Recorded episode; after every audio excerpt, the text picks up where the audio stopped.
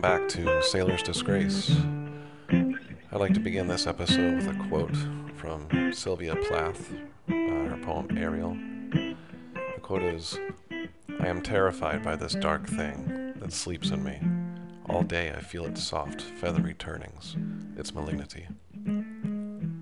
This was a very dark period of my life.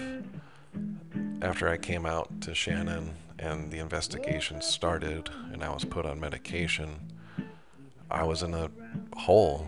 I finally was experiencing the trauma after 12 years, and it impacted me every single day.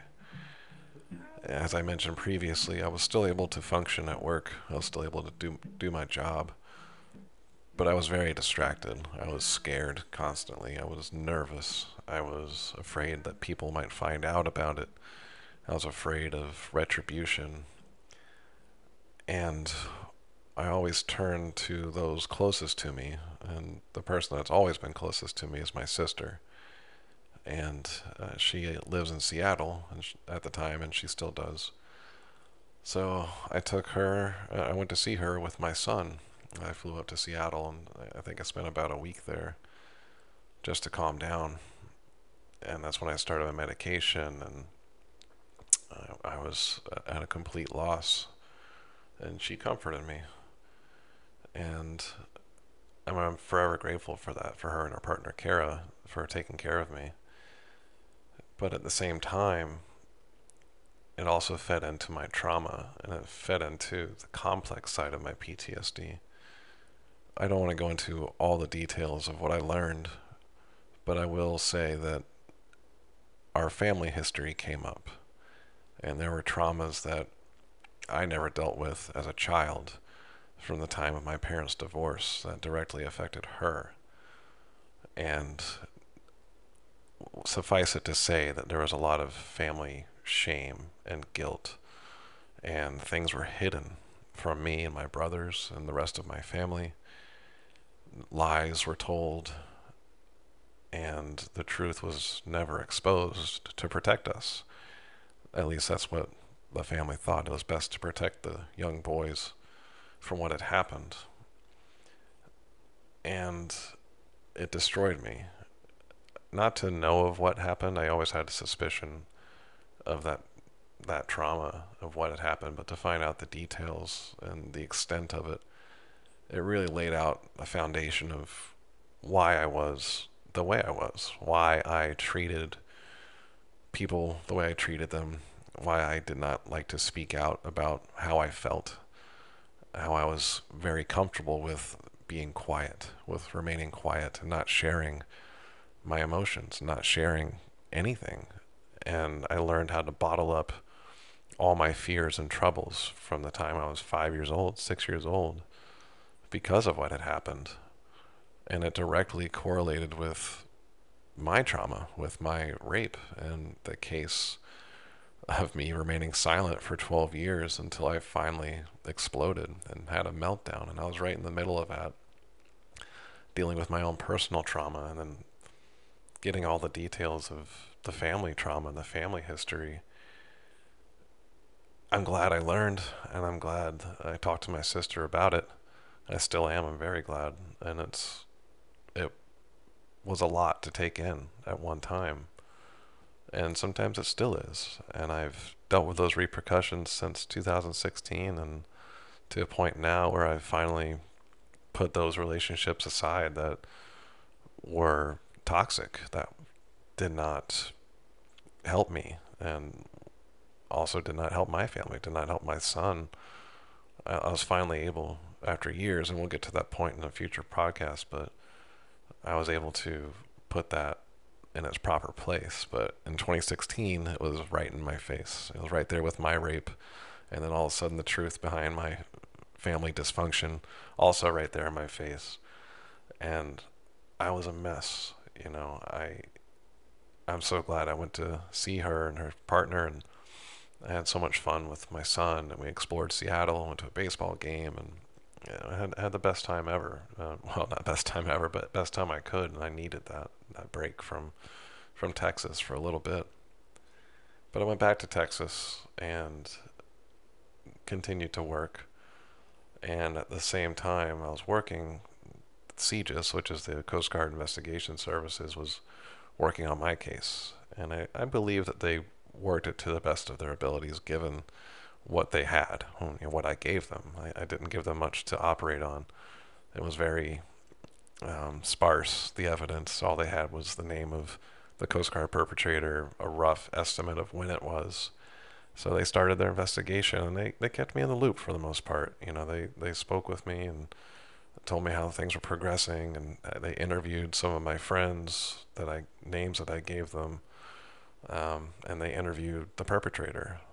Uh, and at first, I was hopeful that something might come from that. The perpetrator was still active duty, um, and they said at first he was willing to give an interview and to speak with them, but then he was he either found a lawyer or was given a lawyer. I'm not sure which one. And he also said that he would take a polygraph test. Uh, but as soon as he lawyered up, that went out the window. He was he denied giving a polygraph test and he denied any involvement or wrongdoing. And practically we hit a brick wall with the investigation at that point. And out of that desperation, I believe, from the CGIS agents, and mind you, I'd started therapy at the same time. I was seeing a therapist, and again, I was continuing the medication. I was working through some of this, and CGIS approached me and asked if I could make a phone call to him and actually speak to him on the phone while they recorded it. And I did not know how to respond to that at first. I felt helpless and scared, of course. So I spoke to my therapist about it, and I spoke to my lawyer, the Coast Guard appointed lawyer, and they both said the same thing that ultimately it was up to me. My lawyer said nothing will, most likely nothing will come from this. It's an unusual tactic, but if you want to do this, by all means, go ahead. And my therapist thought it was a terrible idea. she said, Why the hell would they want you to speak to this guy? But I had this feeling of, I need to see this come to a conclusion, and I need to get through this. And I wanted to have it done now. You know, I wanted it to be done and it's still one of the most surreal moments of my life. I remember the day specifically. It was January 20th, 2017. And I was at the Sector Houston Galveston building where I worked, and the first floor is where the CGIS office is. I worked on the third floor. So I went down to their office and they set up the phones and hit record. And at first he did not pick up, so he called his unit and they told us that uh, he was not there that day, that he was on, on leave or at home. So we tried calling him again on his personal phone. And on the second phone call, he picked up.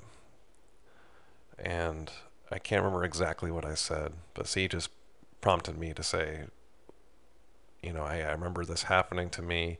I know you were there. I just want to see if you remember anything. And they also wanted me to kind of give a sob story, like I'm not sleeping, I'm not eating, and I'm under a lot of stress, and any anything you could say might help me. And I um, I, I think I said that to the most part. And what struck me was how cold he was. How he he didn't apologize. He didn't say, "I'm wow, I'm so sorry this happened to you," and uh, and he didn't even deny anything. You know, I just remember him saying that, you know, I can't really talk right now, and this, you know, I have to go back to work, and basically hung up on me at that point. But I knew he wasn't at work because we called his unit, and they said that he was off that day. He wasn't there. He was at home. So he lied to me to get out of the phone conversation. And I felt completely deflated at that point. I felt like there's nothing else I can do. It's my word versus his, and I don't remember the other two people. And what if he's done this to other people? What if the other two Navy personnel? What if how many people did they do this to, and are are they still doing it after 12 years? And are they in jail? Are they are they still in the Navy? Are they you know I all these thoughts in my head, and I felt like I could do nothing about it. I could do nothing about my situation. I could do nothing to help others. I could do nothing to bring justice to what had happened to me and potentially other people. So I had this overwhelming sense of shame and guilt. And I was so scared at that point. And the CGIS agents dismissed me after that.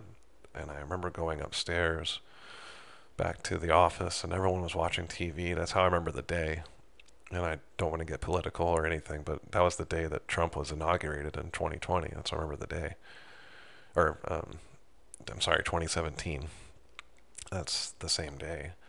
And I go upstairs and everyone's watching that on TV, and I just had a conversation with my rapist on the phone, and I'm watching this on television, and it's so surreal. And everything was scary at that point for me. And it got even worse, I think, after that phone call. Because then my big concern, too, and I voiced this concern to CGIS, and I voiced this concern to my lawyer, and was that I knew the case was over, that there was nothing that they could charge him with. He had a lawyer. He was not going to take a polygraph test. He was not admitting any guilt or involvement whatsoever. And there was no evidence. But then my fear was what if I see him again? And it's a small Coast Guard.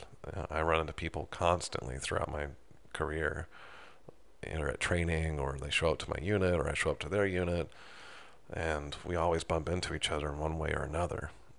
And it was so hard for me to even listen to his voice on the phone that the idea of me seeing him in an elevator in Yorktown or, or you know, Petaluma, or if I have to go visit a cutter and he's there or, whatever, that I wouldn't know how to handle myself, that I was afraid of what might happen, that I might have a meltdown and snap, or, or who knows. And they didn't have a good answer for me. The only thing I really got was this is kind of a weird situation. We're not used to this.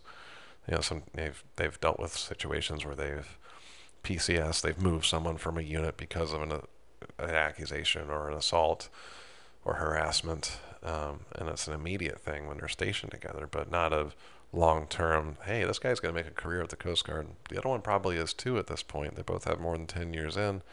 How do we ensure that they're not going to at least get stationed together. We can't control an accidental meeting, such as you know at a training center or something like that. But how can we ensure that they're never going to be stationed together? You know, even on this, I didn't want to be in the same state, the same district, anything. I didn't want to have any possible connection. And luckily, we have different positions in the Coast Guard, different jobs. But even still, there's a potential I could be at the same unit with this person. And they didn't have a way with that. And I, I felt like that was strange that out, out of all the cases that the Coast Guard's dealt with, that there's always that immediate separation of people and prosecution, investigation, and sometimes the investigations run dry and there's no discharge or, or of the, the accused and you know the person stays in the Coast Guard and the accused is or the the victim's still in the Coast Guard. So what happens then? You know, what what is the long term plan for a victim's rights, for a survivor? You know, I, I thought that was a poor. Um, just wouldn't work, you know, for me. And I never got an answer, even to this day. Uh, maybe it's just luck that I haven't received orders with this person, but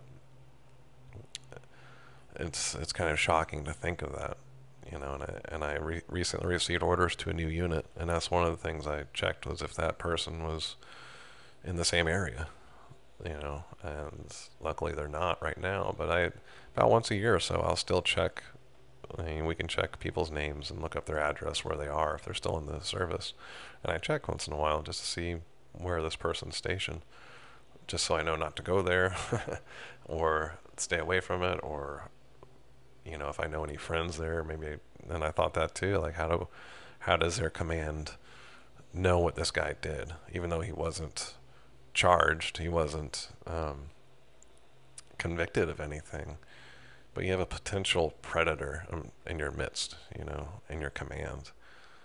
Does the commanding officer know that? Does the chief's mess know that? Do do their shipmates know any of this stuff?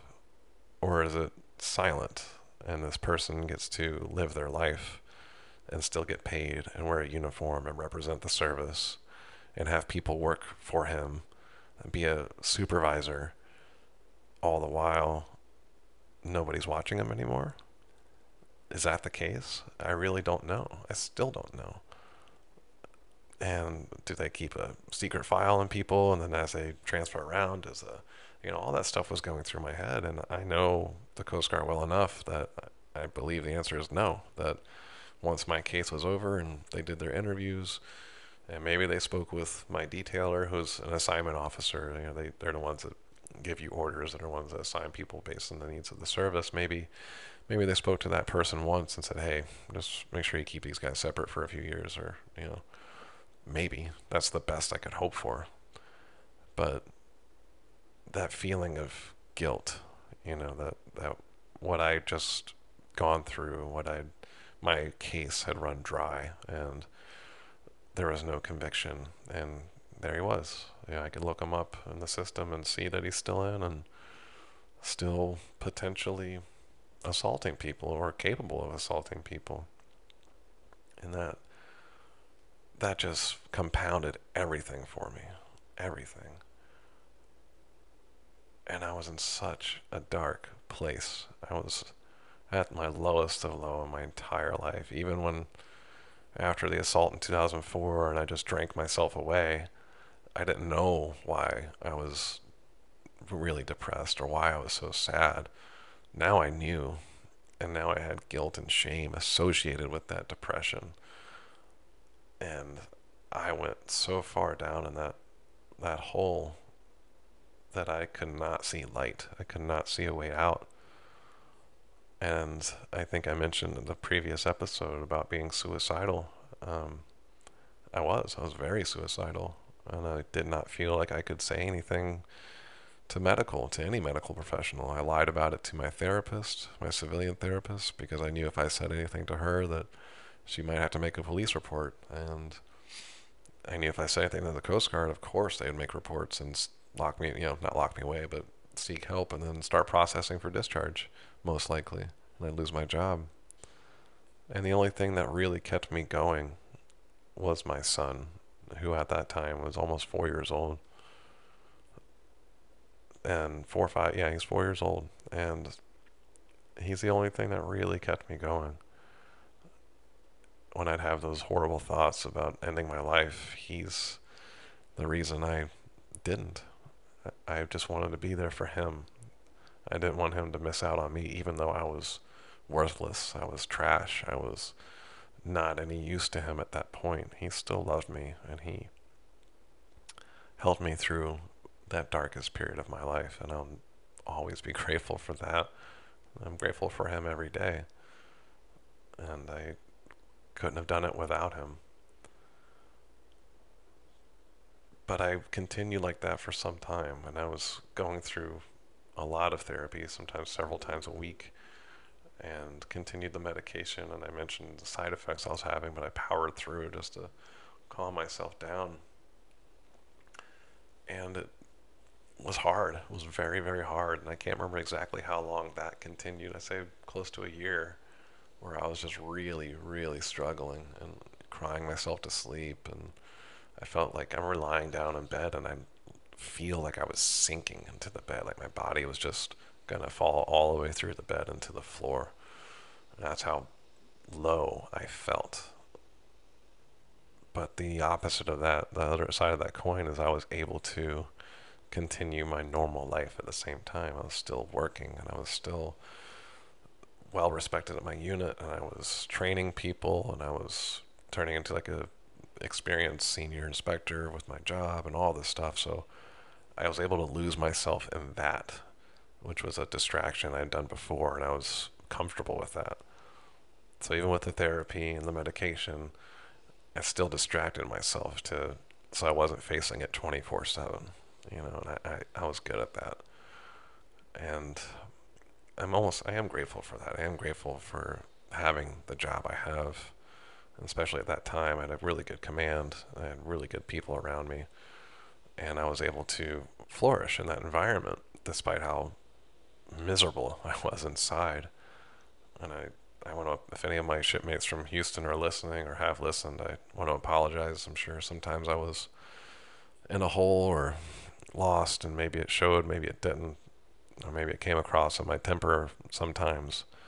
And I apologize for that. I never meant to ostracize anybody or, you know, uh, take it out on anybody. I did my best not to. And there are a few incidents. Incidents I remember of spacing out at work because of the medication. And remember my my buddy was a lieutenant, and he was concerned one day and asked me if I had just had a shot from medical or something. What was going on with me? And I just said, "Don't worry about it. I'm fine." But I was so zonked out on medication that I couldn't focus on anything he was telling me. I forget what we were talking about. But so stuff like that would happen.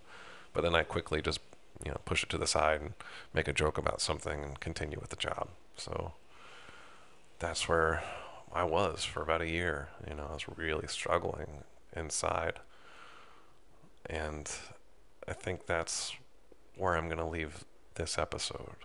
Is that initial fear, shame, guilt, the failure of the investigation, knowing that it most likely wouldn't have gone anywhere, but then having that realization after speaking with him with the guy who I know raped me and then realizing that it was over, that there was going to be no justice. And it was painful and sad. And it just took my whole life away from me for a while. I couldn't believe where I was, and I didn't think I'd make it. So, thank you all for listening.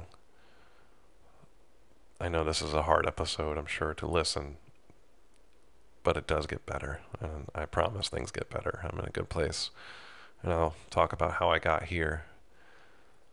But just want to give a quick plug.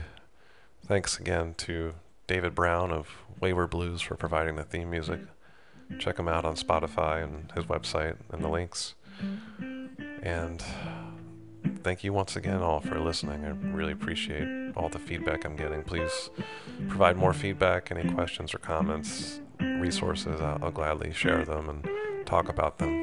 And a quick note as well I'll be wrapping up the first season, which is my story, in the next couple of episodes.